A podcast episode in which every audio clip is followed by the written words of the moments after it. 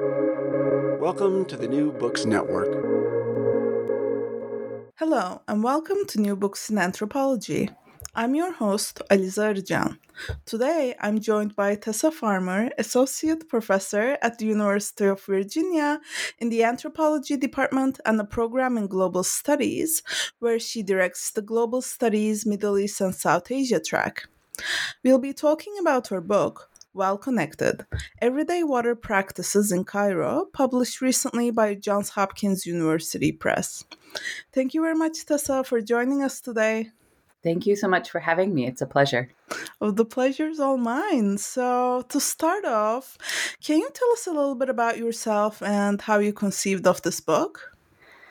Um, so, thank you for that invitation. Uh, I, you know, I, I, consider myself sort of um, an environmental anthropologist and an urban anthropologist, and um, I had the privilege of being part of um, one of the DPDF, uh, the Dissertation Proposal uh, Development Fellowships with the SSRC. Uh, the very first year they ran it, actually, um, Steve Caton and Ben Orlove ran one on water. And so I was really lucky in being part of that community and got exposure to um, a, a, really sort of rich, uh, multidisciplinary way of engaging with um, with water, and um, and I was really compelled by water because it is, as they as they say, a, a total social fact. As um, as Ben and Steve say, it's a, like a total social fact. When you're looking at water, it's the prism through which you see all sorts of things. It, it, all sorts of other things become visible through that. And so um, I, I, was really interested in the beginning in doing research um, in one of the oases in Egypt, but that didn't work out, which is fine.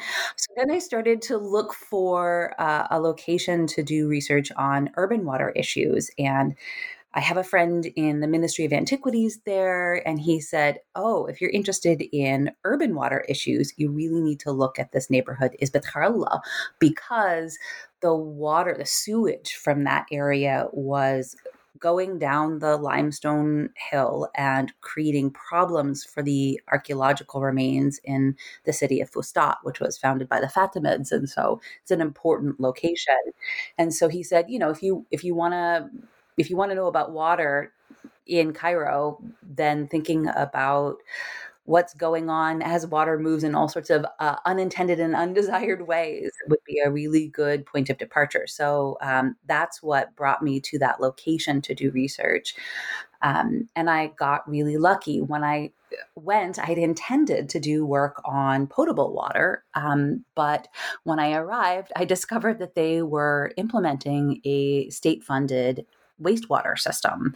Um, and because the area itself doesn't sort of officially exist, it's spread across four different administrative domains in the government. Um, like there was no newspaper article that announced that that this location was getting um, uh, wastewater systems, and so when I arrived, it, it was an unanticipated situation. And, you know, that's one of the lovely things about ethnography, right? Is serendipity. And so I had the opportunity then to look at the intersection of potable water and wastewater um, systems in the context of um, a real shift in the regimes from these um, septic tank systems that people had been operating on for a few decades to a piped sewage network.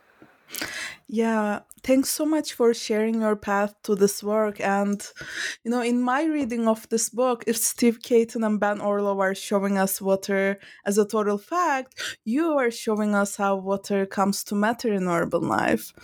Uh, and, you know, you do so through both your term, well connected, and throughout the book. So I'm curious about what connection and being well connected capture about water in urban life and what drew you to connection as a main analytic for this book?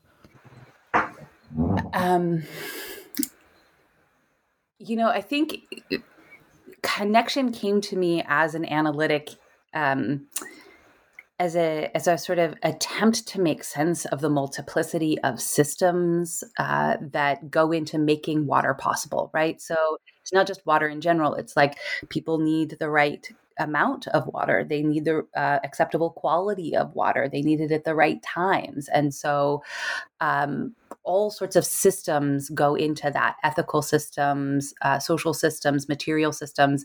And each one of those systems itself is multiple, right? There are multiple administrative um, paradigms, there are multiple ethical paradigms that matter, there are multiple sort of material systems that go into that. And so, thinking about connection was a way to try to capture the complexity of things that mattered in making water appear or not in a particular time and place. Um, and so, for example, in the book, I talk about thresholds, like the thresholds of homes, as these material locations that. Um, where you have the infrastructure that's inside the home that is often sort of like um, self built, right? Um, mm-hmm. and distributes water to the kitchen and the bathrooms, and it intersects with the systems in in the in the case we were seeing the transformation it intersects with those systems that the state was implementing and so it was this location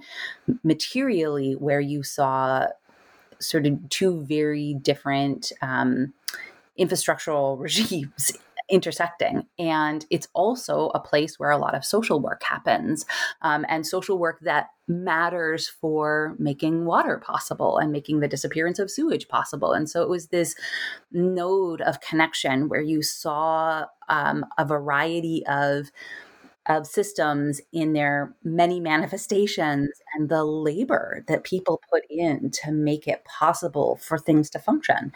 So, connecting and trying to connect well, that ever present, ongoing process of trying to make it function um, was an, a, a, real sort of. Um, object of, of interest like uh, fascination in seeing the process of how people got that to work yeah, and I really appreciate how, you know, in some ways in the book, this attunement to connection also brings you to very salient critiques about the state. So, you know, whenever I read a book in anthropology in particular, I often find myself frustrated with you know those that take the state as the ultimate provider for its subjects and you know often like making connections can come across as a last resort. Um, and you know your book is such a fresh counterpoint. So i was curious about the critique you develop of statism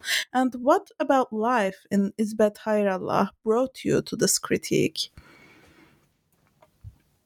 that's such an interesting question. I, I, um, you know, I think it's been interesting to watch over the last 20 years as the kind of theoretical continuity of the state has dissipated and as we've started to recognize that it's process not object that there are um, you know that there's not the vertical encompassment that we had imagined that there's um, you know there are all sorts of entities that are not quote unquote state entities that have state like effects. Like all of these things i think have been really important interventions in the way that we have thought about governance structures um, and you know the anthropology um, uh, of infrastructure as well has, I think, shifted the scale of analysis away from sort of nation state towards municipal. So I think all of those things have been really important. But as the conceptual unity of the state has dissipated, it seems to then just have become pervasive. And so everything becomes the state. And the way that we talk about what's going on with water seems to have taken this turn where everything is state society relations. And I think it's Im- important to attend to the sort of citizenship uh, impacts of the way that different uh, utilities are managed um, and experienced, but it it doesn't quite cover all of the different things that people do in order to access water. Um, the the state, you know, is is one realm of human organization to accomplish and um, and and organize things. But there are other ways in which people do that labor. And i think um, I think it was actually looking from the ethnography at the literature and just feeling like it didn't describe that that um, that that brought that to mind. Um, and also, I think this this you know we um, within the discipline, I think we have this sort of love hate relationship with the state, right? Like we're like we are very attentive to the ways in which it um, can be so coercive and you know pedagogical and um, and uh, and yet we have this i think implicit um, expectation that what we want is for the state to state better. We want it to verb itself better. We want better state function. And that's always seemed a little bit contradictory to me um, because we we spent a lot of time thinking about the extent to which there are embedded problems with the state itself um, or with state like entities, with the, the governance structures. So um, it was interesting just to, to think from the perspective of how people managed in the everyday yes, the state is and governance infrastructures at different scales are so important for laying the conditions of possibility, but they're not the only game in town. Mm-hmm.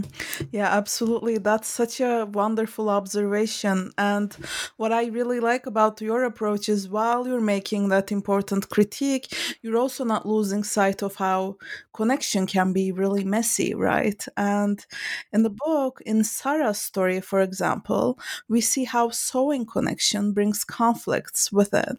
So, can you tell us more about the frictions that emerge by sewing connections? It's it, it was definitely one of the really compelling aspects of the ethnographic work is to watch the labor that went into finding connection, to locating where and when it was possible to connect with people, but then also recognizing that connection is double edged. Um, and I think that there are different layers to this. So, um, you know, f- within the community, there is you know expectations of mutuality and um, and solidarity and and relationality. And those things are all fundamentally necessary for people to uh, survive. But there's a lot of expectation and less resources um, and so um, and fewer resources to put through those webs. And so people are put in a situation where there are there can be more demands than there is capacity to respond. And um, and so I think that there is a kind of, of heaviness to this possibility that people have to manage. And I think there's also a kind of uncertainty about the direction from which danger will come. There's a lot of there's a process of creating deliberate uncertainty about you know tenure in this space, um, and so people have a kind of anxiety about the potential for um, being displaced and um, and having their resources be sort of eaten up by elsewhere. And so the the process is to try to connect with others but also to be very careful about the extent to which what you have is visible because you're never quite sure where danger is going to come from i think. And um and i think that's as people relate to each other. And I think it's also as people relate to governing institutions. There was a lot of uncertainty about what becoming official end users of municipal infrastructure systems would mean for them. Because it's an informal community, because they didn't have legal land tenure, there was this kind of Faustian bargain where they'll get recognition from the state by proving a history of utility payments. But the state wanted to know how many people live there? What does the house look like? What kinds of informal businesses do you guys have? And that kind of information made people feel very vulnerable because it wasn't quite clear what was going to happen with that information. So I think that um, connection is is complex in that way. It is about making things possible, but not all possible things are positive things. Yeah, absolutely. And another thing you show us is that connection is sensory. So in ESBA, resident senses get trained over time to gauge the water quality and the quality of their connection. So this made me curious about whether you see sensing connection as a form of knowledge making about water in urban life. Absolutely. Yes. yeah. And I think, you know, um, the, the, the, people in in Ezbet Khairallah have had to develop these processes to make sense of their um, of the, their material world, right? So there are long-term processes of things like understanding you know the women had a sense of where the the pipes connected in their neighborhood from their experience of when the water is cut how far away from their house they have to go before they can find somebody who has it. And um, and there was a, uh, a sort of social process of knowing but also an embodied process of knowing especially around water quality. So um, there was a you know, fairly common occurrence of having sewage admixture in the potable water. And so scenting that and then figuring out when it had gone uh, away enough for the water to be safe. Um, so turning on the tap, letting it run. When is it become safe again? Um, conversely, there were also times, you know, as is the case for the potable water system writ large, there are times when there was too much chlorination, and that was also a problem. And so people had developed a kind of sense of, um, of water assessment, right? Um, an embodied water assessment. And I think that had to do with smell and taste, but also rhythm and time, um, how long something took, um, and when you could expect good. Um, and so I think that there's sort of that level of, of sensory um, training. And I think there's also a sense in which water becomes a piece of how you know your home so like a, a flavor that that is recognizable as the flavor of home and um, and that's part of a sort of process of, of attachment to place. And so it's not like binary good water bad water but water that has the qualities of home which can be good and they can also contain harm but still mean something about your attachment to that place Mm, absolutely. And at this point, I want to shift gears a little bit and speak a little bit about how you did this research, right? Um, across the book, gender comes across as a crucial part of your fieldwork and the connections you forged in the neighborhood. So I'd love to learn more about the possible methodological repercussions of well connected. Do you consider connecting well and perhaps gendered ways of connecting well as part of your methodology? Yes, yeah, I think it's it's um, at a number of levels. So it, it talk a little bit in the book about the extent to which my connections with people um, were um, were part of how things became possible, right? So, I, for example, somebody that you meet in the book, Asma, I had met her when I was lost in the neighborhood. And, um, and I was trying to find my way to the main road, and I came across uh, this woman sitting on her front uh, doorstep and she was in this very narrow alley and the alley was essentially just covered in sewage and she was having a cup of tea. And it was a really sort of a striking experience and when i talked to her she wanted me to understand what was going there and she wanted to share that she wanted people beyond the neighborhood to hear about the kinds of challenges that they were having. And at the end of the conversation, she insisted, come back. You need to come back. You must come back. And so I did a few times come back to her home and knock on the door. And, um, and she wasn't home, but her neighbors let her know.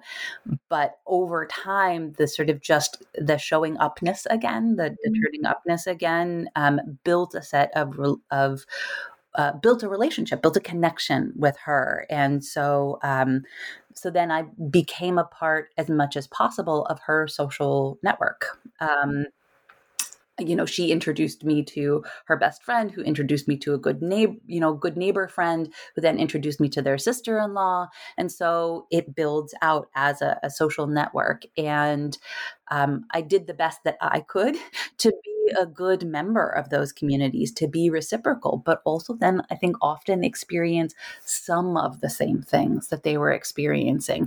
Uncertainty about the extent to which information would be a problem, um, you know, concern about how to manage uh, competing demands, worry about um, what relations with one group of people meant for the relationship with other groups of people. And so, it was very much, uh, I think, a process of myself uh, doing my best to be well connected in this community and um, and struggling mightily with, with, that project and um, and um, recognizing that um, you know that obviously given my positionality I was a particular kind of node in that set of relations, but that it was more broadly about um, learning how to cultivate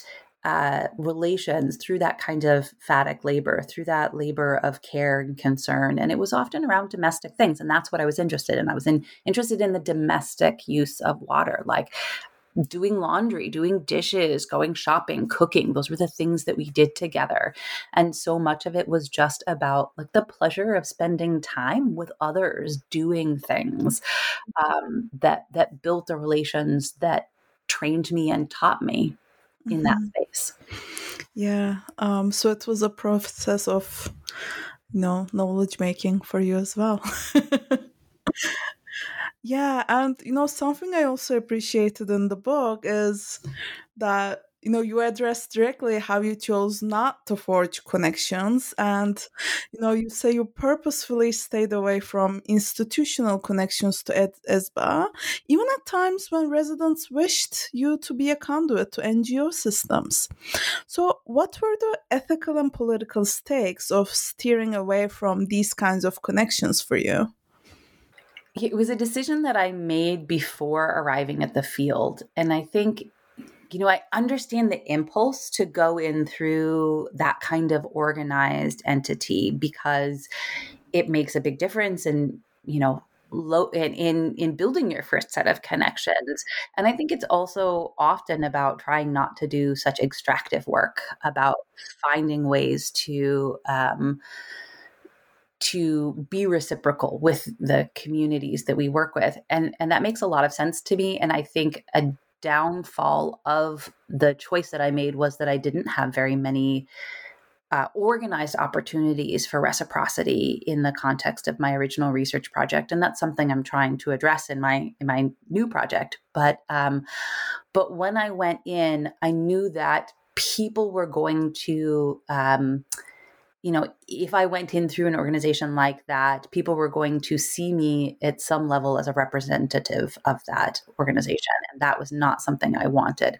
I was really interested in the day to day, the everyday sort of experience that people had. And um, I knew I, I, wanted to have the capacity to enter into those spaces without the kind of um, introduction to there or the kinds of obligations that I would then have to that community partner, to that organization. Um, and I think it it could be very easy to fall into a situation where what you end up doing is an institutional or organizational ethnography um, of that entity that you walked in through um, and you know how they're trying to train people to do particular things how they approach the issue of water and knowledge. And that's interesting but not what i wanted to focus on. And so choosing to go in and try to build connections i think it was awkward and um, and challenging but ultimately i think for me allowed me maybe to a greater extent, than I might otherwise have, to be able to recognize the limits of the state paradigm, right? Or the governance paradigm, to see all of the other everyday um, systems that people develop to make water possible for themselves. Mm-hmm. Yeah, absolutely. Um, another thing I appreciated about your approach was your careful handling of the narratives around Esba as a sacrifice zone. In the book, you tell us stereotypes aren't entirely inaccurate, but they're incomplete. How did you grapple with the incomplete stereotypes around Esba as you represented the neighborhood and as you wrote about it? you know, is um, the location itself had a certain kind of um, discussion about it. You know, often from people in Egypt with this idea that it was a place of particular kinds of dangers around, um, you know, illegality, drug running, uh, gun running, prostitution, and um, you know, I occasionally ran across various sort of um, aspects of that uh, and quickly moved away. Um, but it was sort of one sort of there there those things were happening there but they were certainly not the only things happening there. In a lot of ways it was a sort of average working class neighborhood where people had been labeled as problems to uh, you know a greater extent than people themselves um, you know their investment in uh, extra legal systems, right? So their lack of tenure and the work that they had had to do to try to maintain their presence in space had given them, in and of itself, a kind of reputation of um, like toughness and illegality, um, which is really just about their insistence that they also had the right to be there, and um, and so people from outside had this kind of narrative and i think i talk about it a little bit in the book how often i encountered this gesture where people would like take their thumb and run it from behind their ear down across the throat with this sort of narrative that or this idea that the, that people there were going to to kill me and there's there is this kind of idea that uh, people there are marked by knife fights. So you'd see people with knife fights and that's not entirely untrue, but certainly was not the the the standard, was not the norm. Um, uh, and even funnily enough, like I was talking with a graduate student in the United States who is from Egypt, and he did the same thing when he heard where I had done my research. So it was a kind of pervasive attitude that people had about it, but I think um, didn't reflect the community's own experience of, of their persistence in that space. People saw themselves as, you know, doing their best to make life possible. And they had a sense of like hopefulness, like, like, leery but hopeful about the future. They knew that there were all sorts of folks and entities that did not want them to be there, that were very interested in their departure.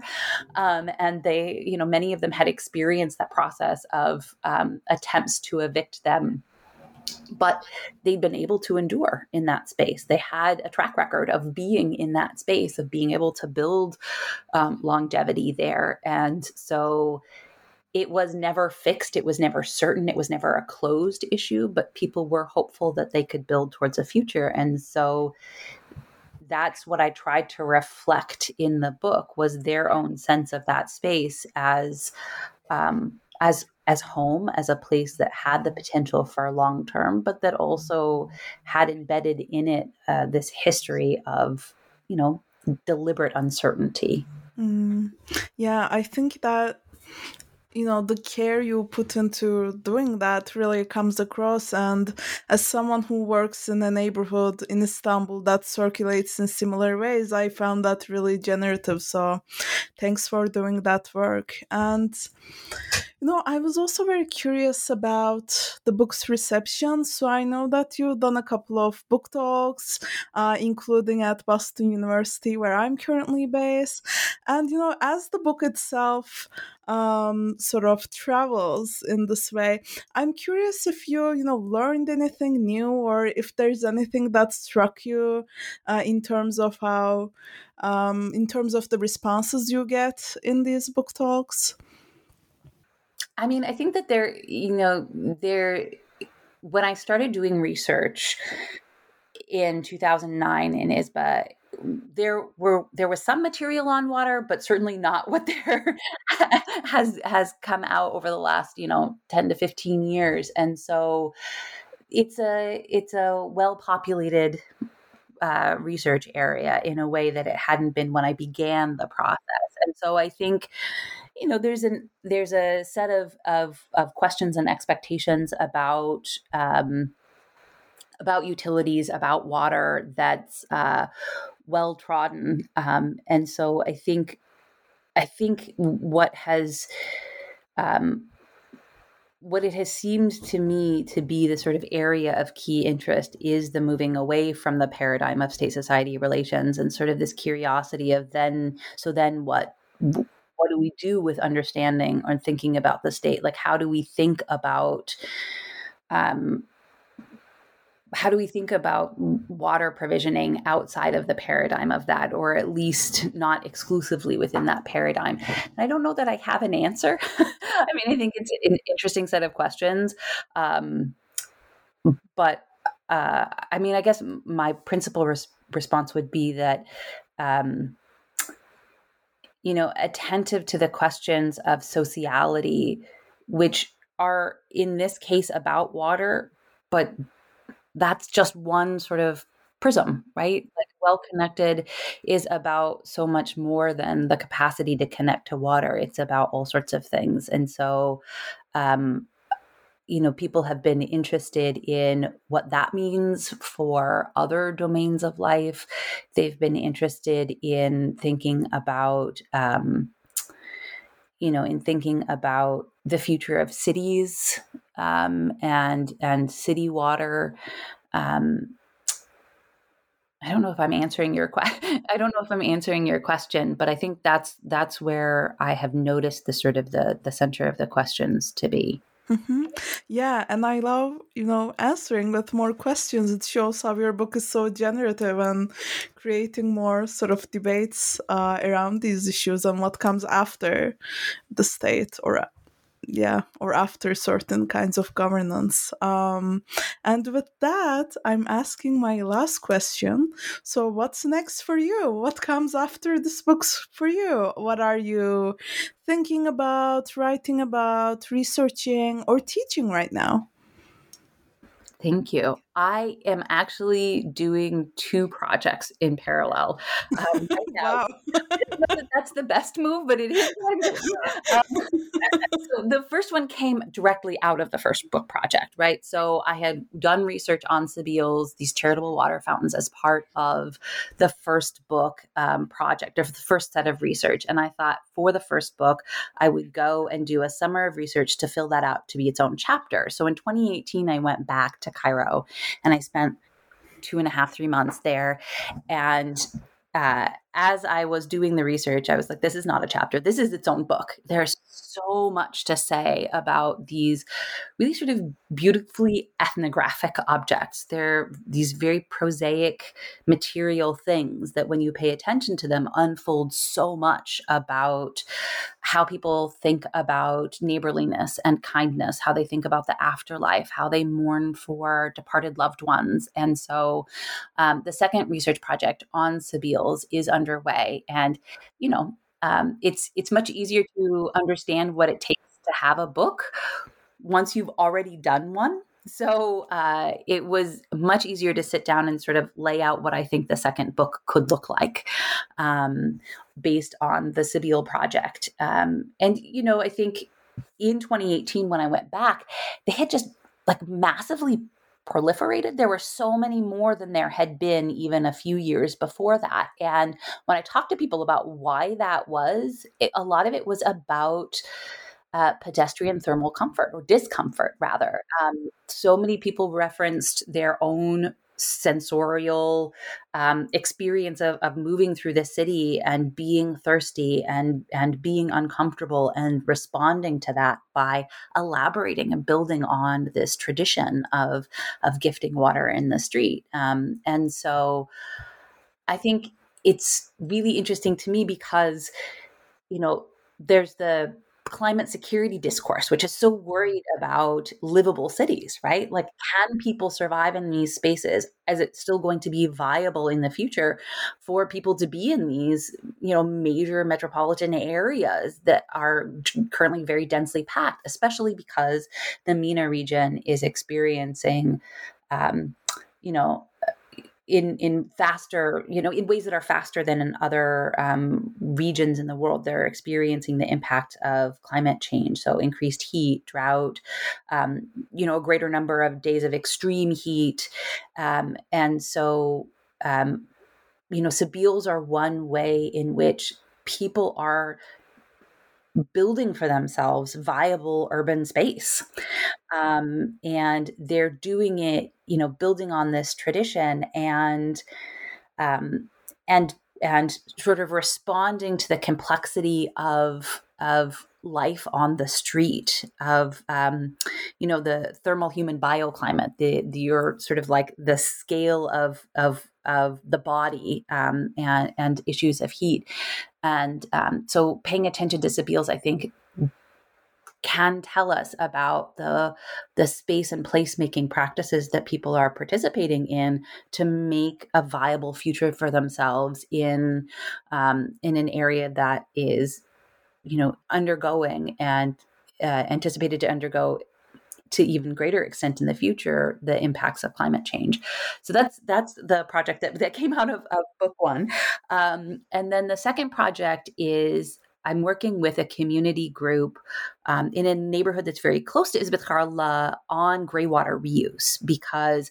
like um, when I was first introduced to this neighborhood, where the sewage was going down and creating problems for the archaeological remains in a nearby neighborhood it's the potable water systems and the that are just so leaky that they're creating real problems for these historic buildings. And so they have pumped out water and created a park uh, using that, but there's still a ton of gray water, and it's possible to reuse that. So, ha- their question is how do we think about this not as a problem to be gotten rid of, but as a resource for rebuilding this community, for doing urban agriculture, for um, cooling, for shading? Um, and so, uh, they have been involved in this in this project for a decade and they were looking for an ethnographer. And you know we're never like the doctor on the plane.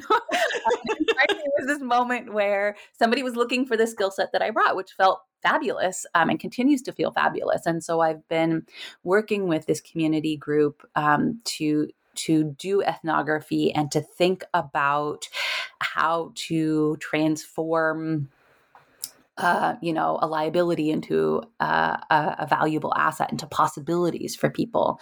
And I think, you know, as we have seen as in the discussion in the discipline writ large, uh, you know, over the last, you know, in an intensive way over the last few years, there's a question about how to do ethnography ethically. And I think that community directed research is one uh, avenue to do that. So putting the the tools to use uh, to answer questions that um, will have a more direct impact, a more immediate impact, and the questions themselves are directed by community members to answer, you know, uh, to to address issues that they want to address. I think that that piece of that story is really compelling to me. So when I go to Cairo in July and August, I'll be working with that community partner in thinking about how to do ethnography to help with the Graywater Reuse Project. So the community partner is Megawra, the Built Environment Collective, um, and they do historic preservation in the um, you know, in different locations, but primarily um, I'll be working with them in the area of El Khalifa. Yeah, these all sound extremely, you know, interesting and important. And hopefully, when these works are done, we'll have you back on the podcast. Um, but for now, thank you very much, Tessa, for joining us and for your insights. Thank you very much, Alize. It was a real pleasure to have this conversation with you. the pleasure is all mine. This is your host, Alize Arıcan. This discussion of well connected, everyday water practices in Cairo, published by Johns Hopkins University Press in 2023, is brought to you by the New Books Network in Anthropology. Thank you for listening.